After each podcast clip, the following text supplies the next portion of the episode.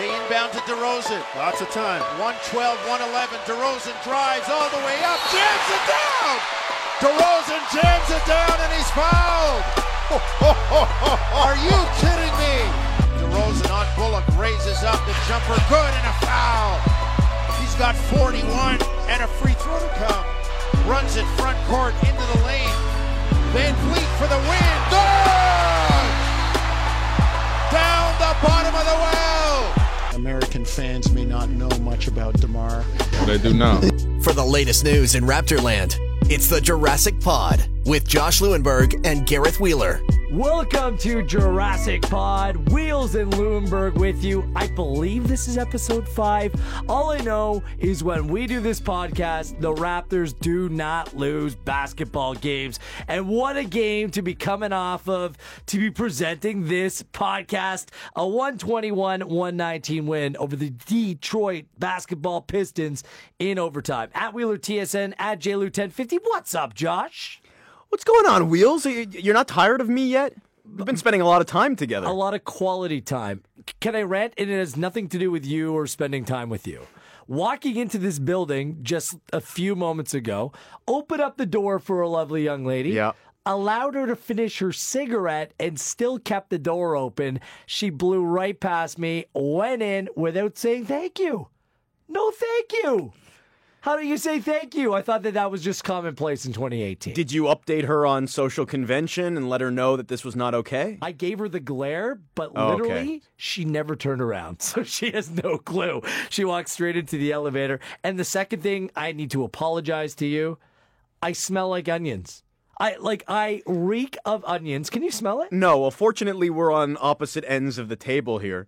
Right. It's not like a Chuck Swirsky onions, baby onions either. I walked into my local coffee shop and poof, they were making these ham and onion croissants. And now that's all I can smell. So I'm completely distracted here. Oh, well, as long as you weren't cutting them yourself. No, no kidding. But I did shed a tear. One solitary tear came into my right eye. So, uh, shout out to all the people that deal with onions on a regular, and make sure you thank people when they open the door for you. Uh, That's a pu- public service announcement for the day. Yes, Wheeler out. I'm done. That's the podcast for this week. See you next time. Now, uh, on this week's pod, the Raptors continue to roll. We'll look ahead to a big Friday night against the Houston Rockets. And is DeMar DeRozan putting together the best individual single season in Raptors franchise history? We're going to get into all of that good stuff. But, man, we got to talk about Wednesday night's game in Detroit because the win over Charlotte, the win over Atlanta, completely forgettable. And those are two experiences being at the ACC, Josh, that you will never forget. AKA, you've already moved on, and thou shalt never speak of those two games ever again. And they won both. They won both games, and one of them was actually close in terms of the score. Right, the Atlanta game. Yet, eh, I mean, can you remember a single play in either of those games? A single moment? The most memorable storyline in those two games might have been. Malcolm Miller getting the start and playing a forgettable whatever it was 10 14 minutes in each game there really wasn't much that came out of either of them and then the first half happens against Detroit and it was like deja vu here we go again the most interesting thing to happen on the Raptors side of things was Serge Ibaka getting ejected but in the end, the Serge Ibaka ejection was what? Like the 10th most interesting thing to happen in the game? Maybe even lower than that. It was a gift from the basketball gods, Wheels. no Ibaka? Ibaka being ejected? No, no, no. The game, the- well, the game The itself, game. the game itself. But then, yes, also Ibaka being ejected. Man, he he didn't look very invested in this game before getting tossed out of it, did he? Let, do you want to start at the end and work our way back? Because honestly, probably that, that's should, where, yes. that's kind of it feels like that's the way that we should go about this because the Raptors really picked it up at the end of the ball game. We saw some different looking fives on the floor, but at the end of the day, it was DeMar DeRozan. It was a game where we've seen so many over the course of this year, Josh, where the bench and their influence will win the ball game. Well, this game was all about DeMar DeRozan, wasn't it? And the tail end of it, the winning shot, the winning play, which wasn't made by DeMar DeRozan, was sort of, it epitomized the continued evolution of DeMar as a player because we had just seen a couple remarkable plays by DeMar that uh, dunked, the three point play that sent the game into overtime essentially, as well as just a- an impossible step back jumper that he hit moments before that. It, it, here's a guy that had 42 points, that had made big play after big play, big bucket after big bucket, and clearly we were not alone in thinking that DeMar was going to take that last shot. Obviously, the Pistons thought that as well. They had four guys on him, but he made the right play, the smart pass, setting up Fred VanVleet for a wide open, what would be game winner. And Wheels, that's not a play that he makes three or four years ago. It might not even be a play that he would have made last year, but that to me speaks to the type of player, the the superstar that DeMar DeRozan has blossomed into and continues to blossom into because now he's doing all these other things that have both made him a better player and make the Raptors a better It team. It looked like it was going to be a carbon copy of the throwdown dunk with four point whatever, 4.6 seconds to go that sent the game into overtime. But he went and he shared the ball to a guy in Fred VanVleet who was previously one of nine on the night. Yep. One of nine, and it was the right decision to make. So there was that play by DeMar, but I, the play that will capture the hearts and minds and the imagination of everyone across, not just in Toronto, but the basketball world. This was an ESPN game. Sports Center was all over this. Was that dunk at the end of regulation, Josh? I mean, that like when you think of now, all time DeMar DeRozan plays, that one's going to be right near the right near or maybe right at the front of the queue. That, like picking up the ball in your own end, taking the entire length of the court, no defense. It was complete olé defense, and then completely posterizing Anthony Tolliver. Thank you very much. DeMar DeRozan takes a lot of heat and has over the years for not being a clutch player. First of all, I- mean it's really hard for any play for any player in those situations to like shoot over 50%. I mean it, those are first of all it's a small sample like clutch situations you're only in so many of them per year and then also they're high pressure situations. So you're not going to have a guy that's that's hitting most of their shots in the, in those situations. Meanwhile, DeMar he's I believe seventh in the NBA in terms of field goal attempts in clutch situations, and only two of the guys ahead of him are shooting a better field goal percentage. So he has become a cl- clutch player. We've seen it a number of times this year. The Milwaukee game that went into overtime on New Year's Day, he scores a career high 52 points, make big makes big But, plays but he's down done the it in stretch. different ways too, Josh. That's right, the thing. And it's not just the mid-range Bingo. shot anymore. And that that's what drove Raptors fans crazy. Just settling for that dribble, dribble, dribble, dribble, dribble, mid range jump shot. So that but that's me- not what we're seeing anymore. So, uh, as we're talking about the evolution of DeMar DeRozan and certainly the playmaking, the trust he has in his teammates to make plays, that's a big part of it. His his clutch play, however you define it, I I mean that has come a long way as well. Because remember, there were days where the there were years where the idea uh, of DeMar DeRozan having the ball in his hands late in a closed game was cringeworthy, right? I mean, there were times he wouldn't even get a shot up; he'd just be dribbling the ball off of his foot. It, it would it would be ugly at times, and that being very early in his career. But as the years have gone by, we've seen him get better and more comfortable. And one thing about Demar. Say what you will about him and his game, and I know there are always going to be critics, but he is not afraid of the moment. He wants the ball in those situations. He wanted it against Detroit, and the difference was he was making the right play. Well, and uh, this is a side note of the entire th- situation. This was on the tail end of a back to back.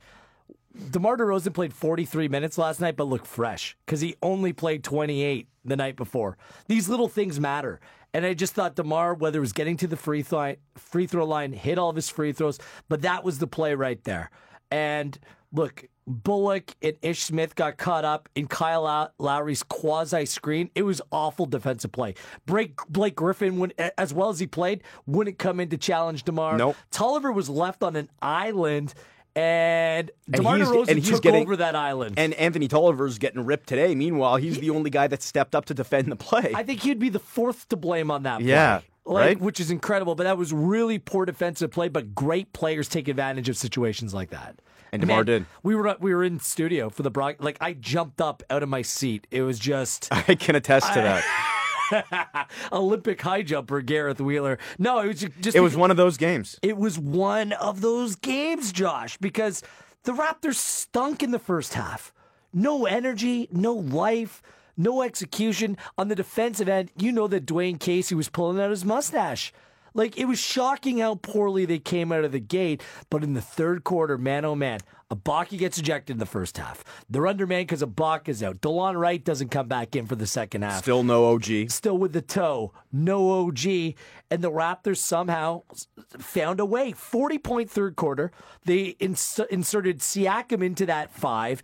Norman Powell stepped up, and that's when Kyle Lowry and, and you and I chatted about this, and I think it's important to bring up.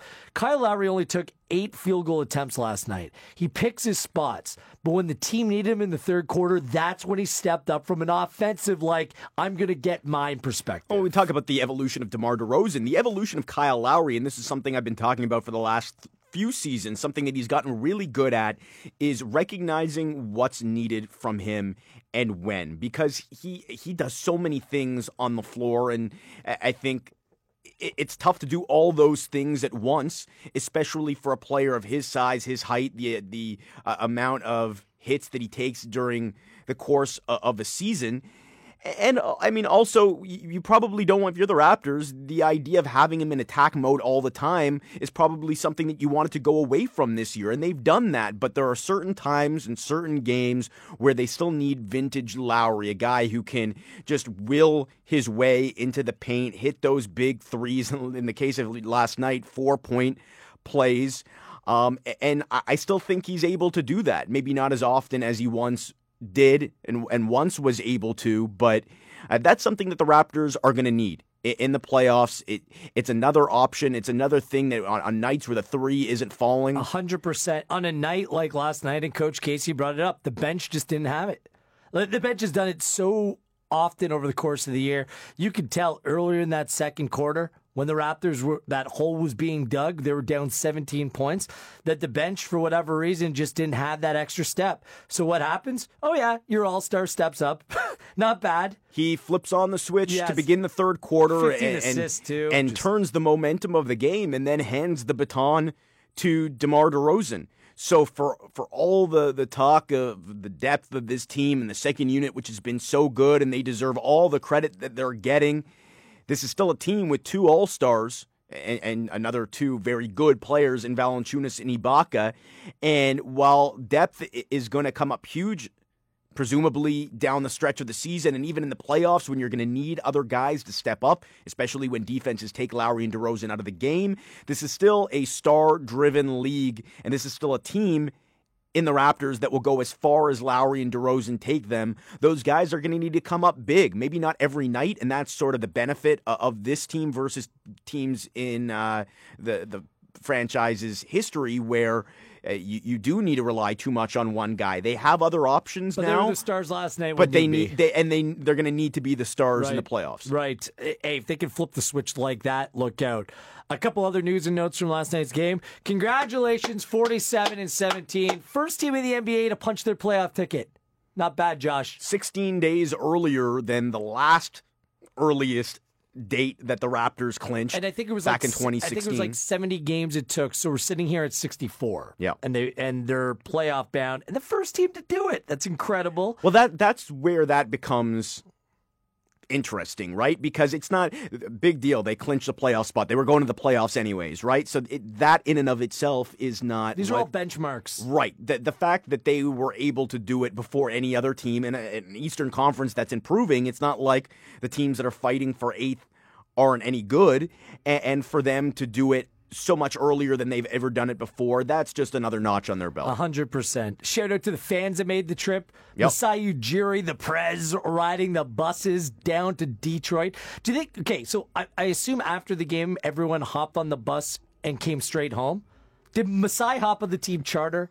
Like it's one thing going Probably. down there with the team. I think I'm gonna go back on the charter though. Turn the cameras off and it's a veteran move. Everyone's trying to sleep anyways. Yeah. See, I'd have like convinced the bus to like pull off Windsor Casino. You know, just make a great night even better. After an after a game like that, let it ride, man. exactly.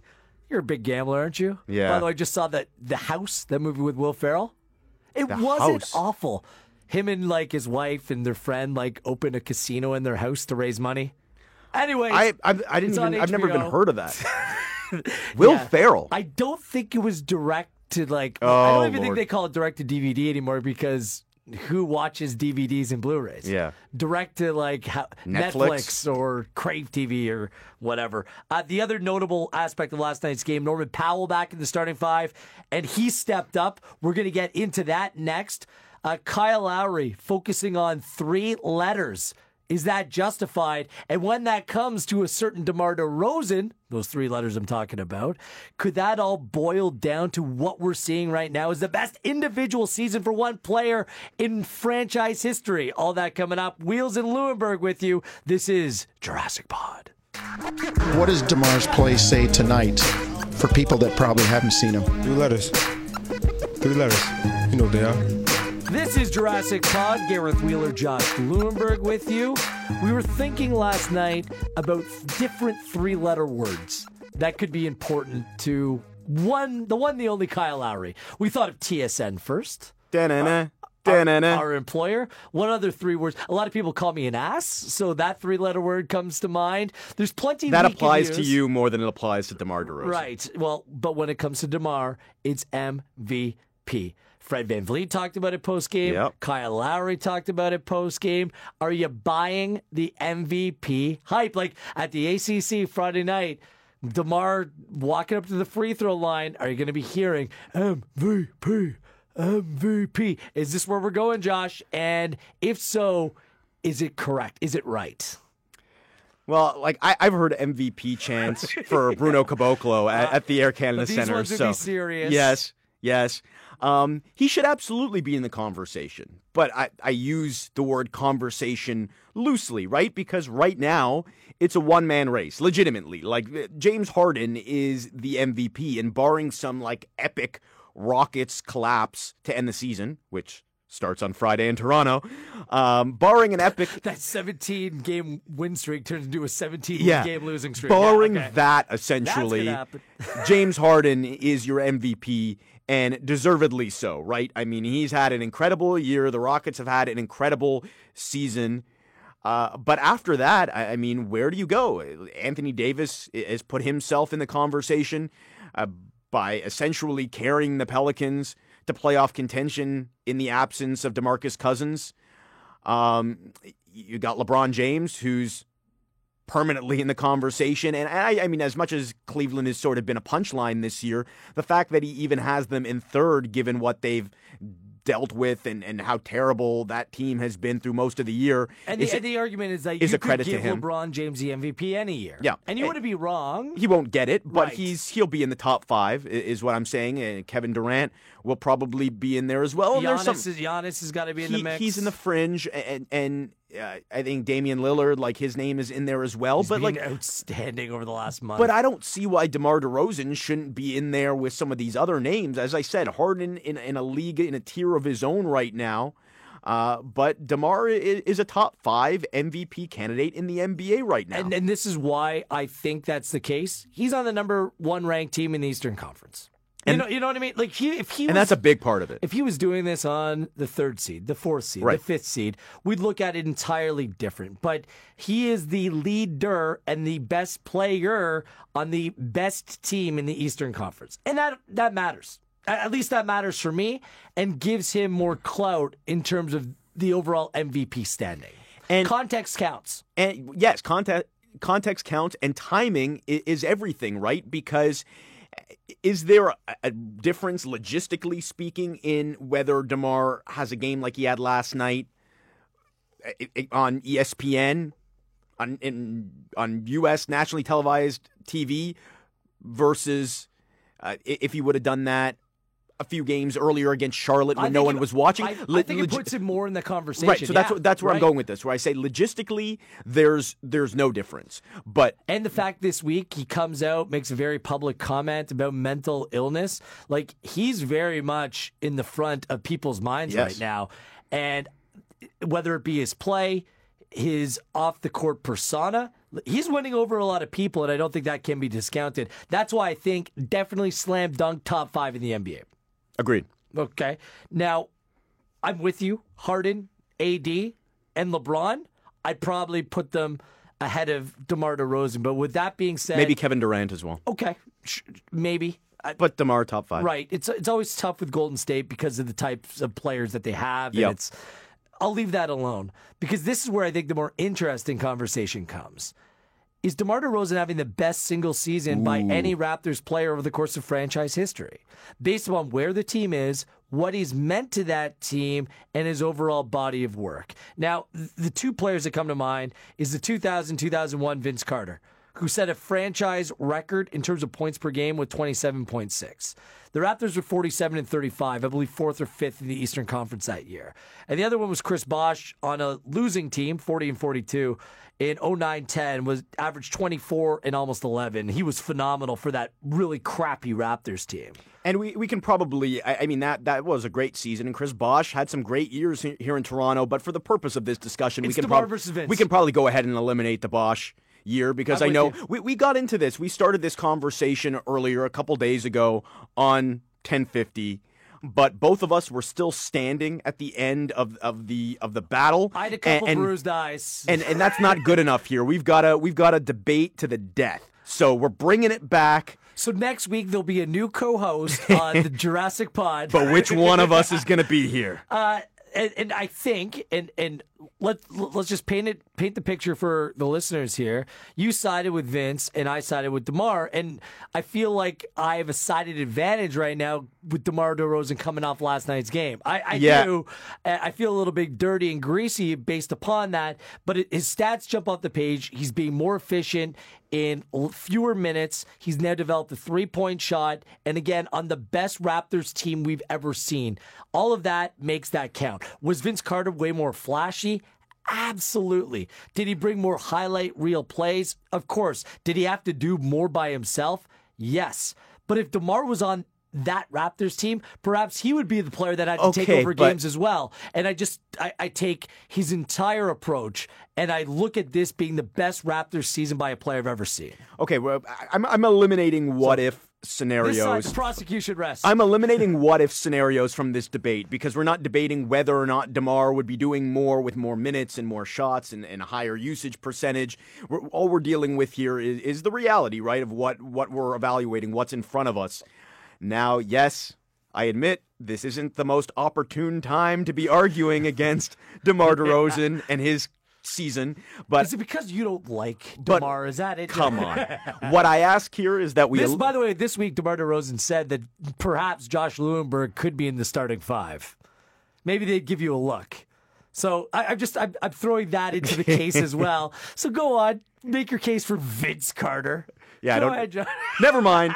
No, I, I, what I ask here is that you eliminate as much recency bias as you can and, and take a look back with me at the year that was 2000, 2001, I feel like we're going to the get time into the time machine.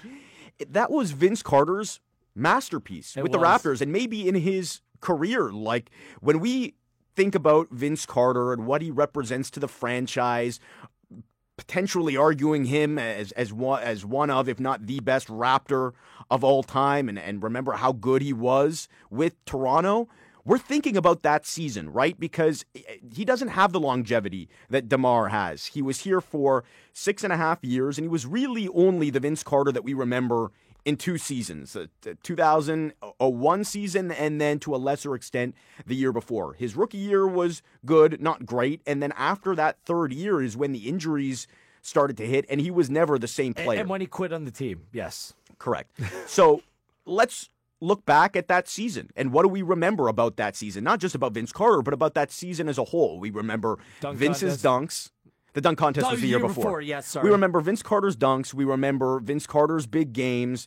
Ultimately, we remember Vince versus Iverson in the playoffs, and then the shot, and it ba- basically everything, everything that we remember from that season, for better or for worse, is Vince Carter. That was the Vince show, and it needed to be right because you look at that team. Do you remember how many guys were averaging double figures in scoring for that team? Can't be many. Two. Alvin Williams, Antonio? Davis and Anto- Vince okay. Carter. Yeah, That's sure. it. Uh, Vince Carter carried them because he needed to carry them. He played 40 minutes a game. That's six minutes more than DeMar is playing this year. He took four more shots per game. And you talk about efficiency. Vince Carter was more efficient in those 40 minutes even than DeMar DeRozan is in these 34 minutes. And, and that led, of course, to the 27 points a game that you mentioned, the most in franchise history, but even the advanced numbers. And you look at all of them. Vince is number one in franchise history in terms of single season performance in basically all of them real plus minus, win shares, value over replacement. Uh, now, listen. Uh, I'm going to do the same thing with this season's team. When we look back in however many years at this season's team, what will we remember? Yes, absolutely. We're going to remember DeMar's uh, top five, arguably top two, top three season in franchise history, but we're also going to remember Dwane Casey and the coaching staff and the job that they've done in implementing a, a new system with basically the same personnel. We're going to remember JV shooting threes. We're going to remember the kids, the, the best bench in the NBA, a bench so good that DeMar DeRozan is only playing 34 minutes because he only has to play 34 minutes. So there's a lot of reasons. I agree with you. This is the best team in franchise history, but there are a lot of reasons for that. It's not just DeMar DeRozan, whereas there was one big reason Okay. why that team in 2000 was to that point the best team in franchise history, and it was Vince Carter. Okay. Um, yes, the advanced stats side with Vince. Carter that year only won one player of the week, which is subjective, and they weren't done by conference at that time. Right. But the has won four this year. And if, just like we did earlier in the segment, we both agreed or earlier in this pod that DeMar DeRozan is putting together a top five season in terms of MVP candidates. That year, Vince Carter finished tied for 11th. Yeah, tied, but- tied for 11. Hey, it's like, lis- listen. So it's outside perception that counts as well. It's easy for me, Josh, across the NBA, we see this all the time. There be very good players who shine on really bad teams. And the Raptors weren't a really bad team. They're a good, not great team, and Vince made them better. This is an outstanding Raptors team, and DeMar continues to set the pace for this group. Okay, so let's say they win uh, 60 games, so that'll be what 13 games more than that Yes. team. Again, I ask, how many of those 13 wins are on the back of DeMar? The 13 extra wins were on the back of DeMar DeRozan. Well, I, the two Not- most entertaining ones this year. right, but I mean, like even like I said, statistically, in terms against Milwaukee on New Year's Day, those are two that jump right off the page. And thanks to Demar playing so well over the first three quarters, the Raptors have been afforded the luxury to just play their bench at the end of ball games all throughout the month of February. So it's setting the table as well, where he doesn't have to be a finisher. Like But again, it, that's that's what ifs, right? What if he did have to be a finisher? Yeah, he'd probably be having a better season, but he hasn't had numbers to. But I'm uh, look, I understand. I I buy your argument in the sense of the numbers, but I'm I'm, go- also going the eye test. Like we were there, we watched. That Well, there's a re- there's a recency And- bias and- with the eye test, No, obviously. but no, but I my favorite Raptors moments. I harken back to the Vince Carter date. I harken back to those two seasons where a lot of casual fans, at best, fell in love with basketball in the city because of Vince Carter. Because each and every night, Josh, it was a show. It was thrilling. But what we're seeing right now is a player methodically improve and break down other teams, not only based upon the team around him, but the based upon his game is diversified and he's become that much better as well. Well, that's sort of my point. Okay, so right now, if let's expand this conversation, and we're not going to necessarily get into this specifically, but if we're talking about the best Raptor of all time, there are two guys right now that are at the top of that list for me: Vince Carter and DeMar DeRozan, but for different, 100%. but for different reasons. Vince Carter, as I said, so much of what makes him the one of the best players in franchise history is that one season. What he accomplished that year, which is what we're debating here. How good was that one season? Because after that, it all fell off. Almost everything we remember about Vince is based off of that one season and maybe to a lesser extent the season before where they made the playoffs and get, got swept in the first round. DeMar DeRozan, what makes him arguably the best player in franchise history, as you mentioned, Wheels, is sort of the longevity of being able to watch his growth and progression getting better each year and ultimately being a big part of why the Raptors have made the playoffs for five straight seasons. So it's not so much one specific season that has made DeMar DeRozan great. And even this season, so much of what makes the storyline compelling is to be able to look as we did to begin this podcast and say, that's not a play he makes five years ago. That's not a play he makes three years ago. It's it's the growth, it's the improvement more than the specific season. Uh, also, I mean, the MVP thing is interesting. I was shocked to find out, to be reminded that Vince finished tied for 11th that year in MVP voting. I went back and looked at that, and I mean, it, it, I, I started thinking, like, is there more? Was there more superstar talent in the NBA back then than there is now? Because, I mean, that seems to be the case when I'm looking at this list. Listen to these guys that finished ahead of Vince Carter in the MVP voting that season. They're all Hall of Famers. Allen Iverson, Tim Duncan, Shaq, Chris Webber, Kevin Garnett, Tracy McGrady, Karl Malone, Jason Kidd, Kobe Bryant, David Robinson. Right.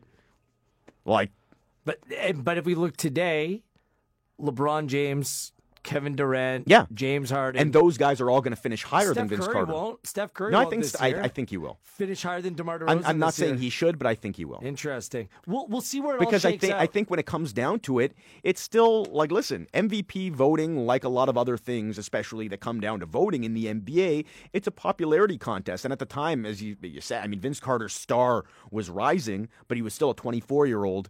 In the third year of his career on the Toronto Yes. Raptors, who at that time were even were taken seriously even And- less and- than and I they think- are I- now. I think that there was a dynamic as well. Um, we got to change the pace here, but um, people widely acknowledged how entertaining Vince Carter was, but he wasn't a complete player. Right. He wasn't, and I think what we see in DeMar is more of a complete player. So I made my case. Josh made his case. You can make your case at Wheeler TSN at JLew1050.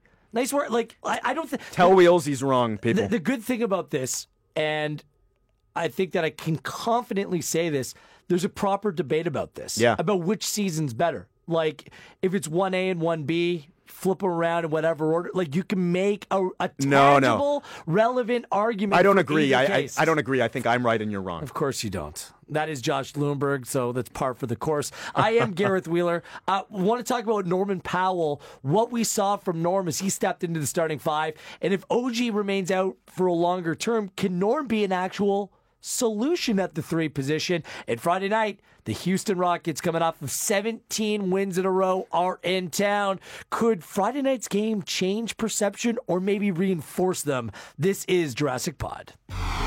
Miller down low to Powell. Norm Powell goes airborne and rams it down. Norm Powell is having an excellent game on both sides of the basketball. 7 of 12 from the floor, 17 points, 4 rebounds, and he's had multiple good defensive stands. This is Jurassic Pod. Wheeler and Lewenberg with you. Uh, Norman Powell. I think a lot of people in the city love to cheer for the guy. You wrote about his struggles this week. Found him on the outside looking in in terms of the Raptors starting five, Josh, with two way player Malcolm Miller being preferred or at least tried out ahead of him. But boy, oh boy, did he break out of his funk big time in Detroit. 17 points, and he got it going early with a three ball, and it just seemed like it built confidence. What did you see that was different in Norman Powell? I mean, you know the guy a lot. You know that he's being frustrated, but he looked like the old Papow last night in Detroit. Yeah, confidence. You put it perfectly, and that's what it comes down to. I mean, there are little things you can look at his game over the last few months, and, and there are little things you can point to in terms of uh, speculation and why he's fallen off this year. Maybe it's the new offense. He maybe he hasn't fit in as well as some of these other guys have. Maybe we were judging him on a sample size that was simply too small. But more than anything else, I mean, he he is a good player with obvious talent more than anything else, it comes down to confidence and, and sort of that that belief that you have in yourself to to fight through slumps like that because we, we forget Norman Powell is still a young player. He's 24 years old. Even in his first two years, as impressive as they were, he was playing situationally. So he hasn't had to overcome failure in the way that NBA players have to learn how to do because everyone, DeMar DeRozan, LeBron James, everyone, no matter how good of a player you are, no matter how experienced you are, you have to overcome failure. The difference is the older players know how to do it because they've done it. The younger players haven't done it, so it's uncharted water, uncharted territory. Uh, Powell is a workhorse. He is a gym rat. There's never been any question about that. Even as he was struggling, it wasn't uh, from a lack of effort or a lack of work. But I mean, what what I wrote the other day is like you can smash your head against a brick wall as many times as you want, but you're not going to bring it down. You've got to find other ways. And, and what I saw yesterday was uh, Powell sort of taking a step back, saying, All right, how am I going to go around this brick wall instead of just smashing it down? You've got to find other ways to make an impact without necessarily. Uh, go without necessarily trying to do too much. Exactly. Just needs to play within himself. Yep. And I'm happy that he performed in that spot because, with all due respect to players like Malcolm Miller or players of that ilk, they're not as good as Norman Powell. And as long as OG's out, and we'll see when he comes back, it shouldn't be too much longer. But Norman Powell can be a player that's going to help you playoff time. There, that can help you in certain scenarios. He's a useful player. The team committed to him with a new contract. So for me, the Raptors had no choice but to play through these growing pains this year. And I'm glad that this perhaps could be the first step of coming out of that funk. It's a double edged sword, right? Because one thing that Casey has preached over the years, and, and, this is one of the things that has helped the Raptors get to where they are now, is that playing time has to be earned. It's not going to be handed out. If you work hard and you're producing the results, then you'll play. If, if you, it's a results based business, so even if you're working hard and the results aren't coming, eh, there's always going to be somebody behind you. And, and fortunately for the Raptors and the depth that they have, there's always been someone behind you that is producing, right? right. So well, the, the you, other, you want to continue to instill that, and you don't want to just play a guy because you signed him to a four-year, forty-two million dollar contract. There has to be that balance, but at the same time, and I agree with you on this, wheels of those guys, those those threes. Norm is a potential solution, right? Because Malcolm Miller, he I like Malcolm Miller and he's an option, but I don't think he's the answer. No. Uh, I, I, like Nigel Hayes, who they just signed to a 10 day. I like him. He's an option, but he's not the answer. Of all those guys, and you can throw in Malachi Richardson and, and Alfonzo McKinnie, all the threes. Powell of those guys is the one potential solution. By far. By far. And the only other solution was taking CJ Miles out of the second unit, putting him with the first unit. And I feel like over the course of this podcast, we haven't given a shout out to the Raptors in Washington on Friday night, last Friday night, when they beat the Wizards 102 95. Miles was outstanding, 20 points. So now you're having different players step up that can play in that role, different minutes at different times, matchup, time of the game, context pending, which works. And that works if and when OG's healthy as well. You want to be able to make sure that that rotation's fluid throughout that system. Uh, so the Raptors went 4 0 in the week.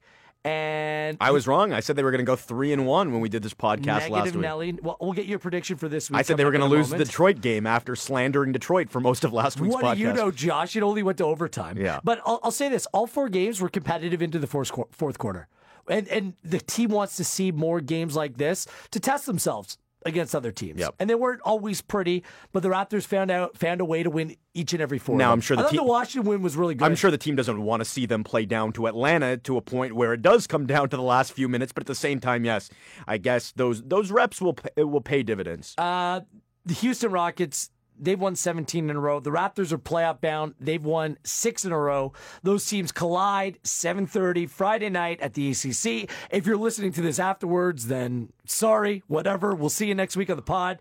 Um, the game will be aired on TSN 1050, so we'll have the pregame, uh, halftime, postgame coverage over the course of the TSN radio airways.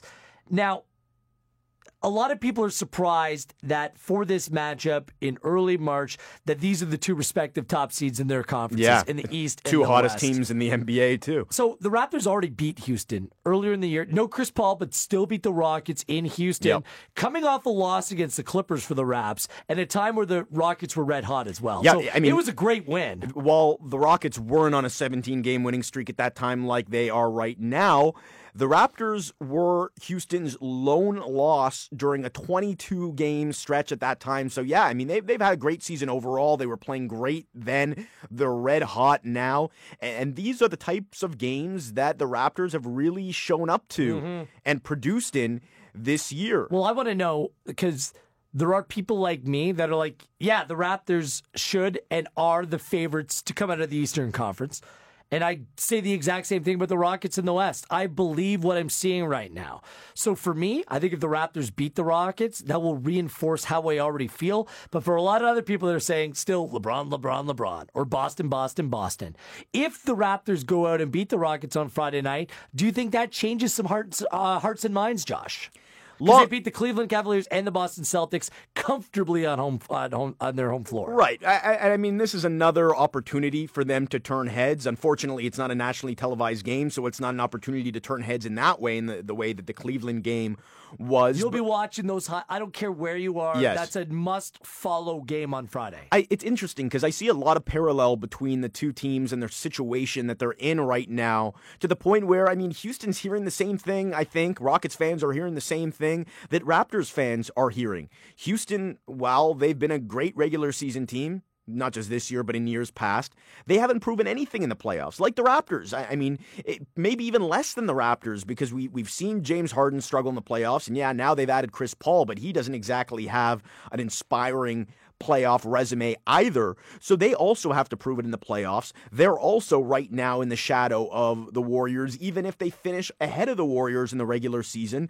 Nobody, nobody is going to realistically pick them, uh, other than maybe you, Wheels, in, in a seven game series against the Warriors, the same way that very few people would pick the Raptors in a seven game series against LeBron James.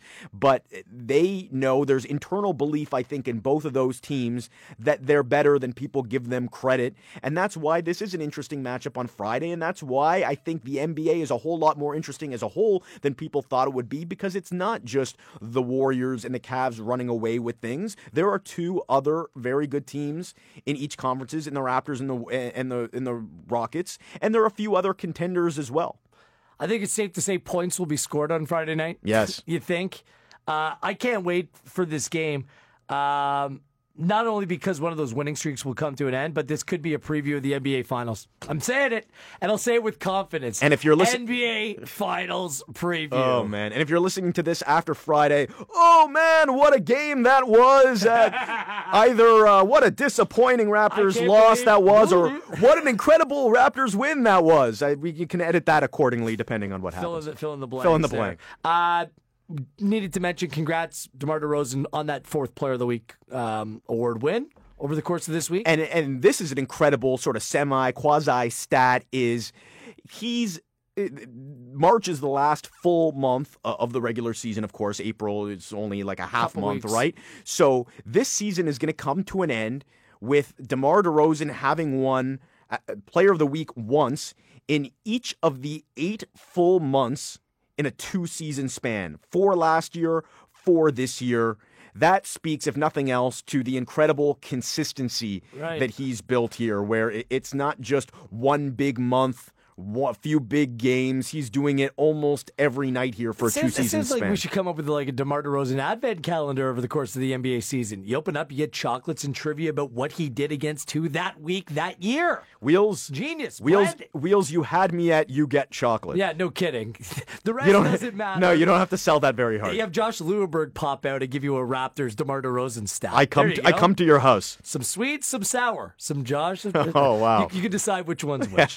the sweet. Uh, uh, before we go, Raptors three games this week. We'll try to do the pod next Wednesday because Raptors play Thursday, Friday. Yep. Uh, Pacers, Mavericks. So they play the Rockets, the Knicks on Sunday. That game will also be on TSN Radio. Then the Nets in Brooklyn on Tuesday. Where do the Raptors go this week? They go two and one, I say two and one as and they're well. not. And they're not losing to either of those New York teams. Well, I'll I, tell you that. I was going to say, I think they're going to beat the Rockets and lose to one of those Oh, New York teams. come on. I think that Tuesday night game in Brooklyn. the DeMarre Carroll revenge game. yes. He's going off for forty if he Will- plays against the Raptors actually- this time. He doesn't play against the Raptors. I think that was part of his contract. Just, I'm never playing against the Raptors again.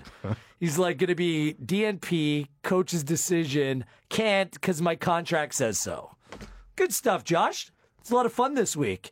And we're playoff bound, so you know where you're going to be over the course of the month of April. Yeah, I wasn't sure they were going to make the playoffs until yesterday. Now, clear your schedules, everybody. Yes, yes. This just in: the Raptors are going to the playoffs. Woo! Uh, thanks for joining us here on the podcast. Tell your friends, subscribe on iTunes. We really appreciate all the support. And I got to tell you, this podcast is a ton of fun to do. Brand new logo now New as logo. well, courtesy uh, of a good buddy of mine, Mort Evans, who did a great job on it. So uh, check that out. Let us know if you like it. Mort, you're a quality dude, and we look forward to continue to bring the heat over the course of the rest of this NBA season. This has been Jurassic Pod.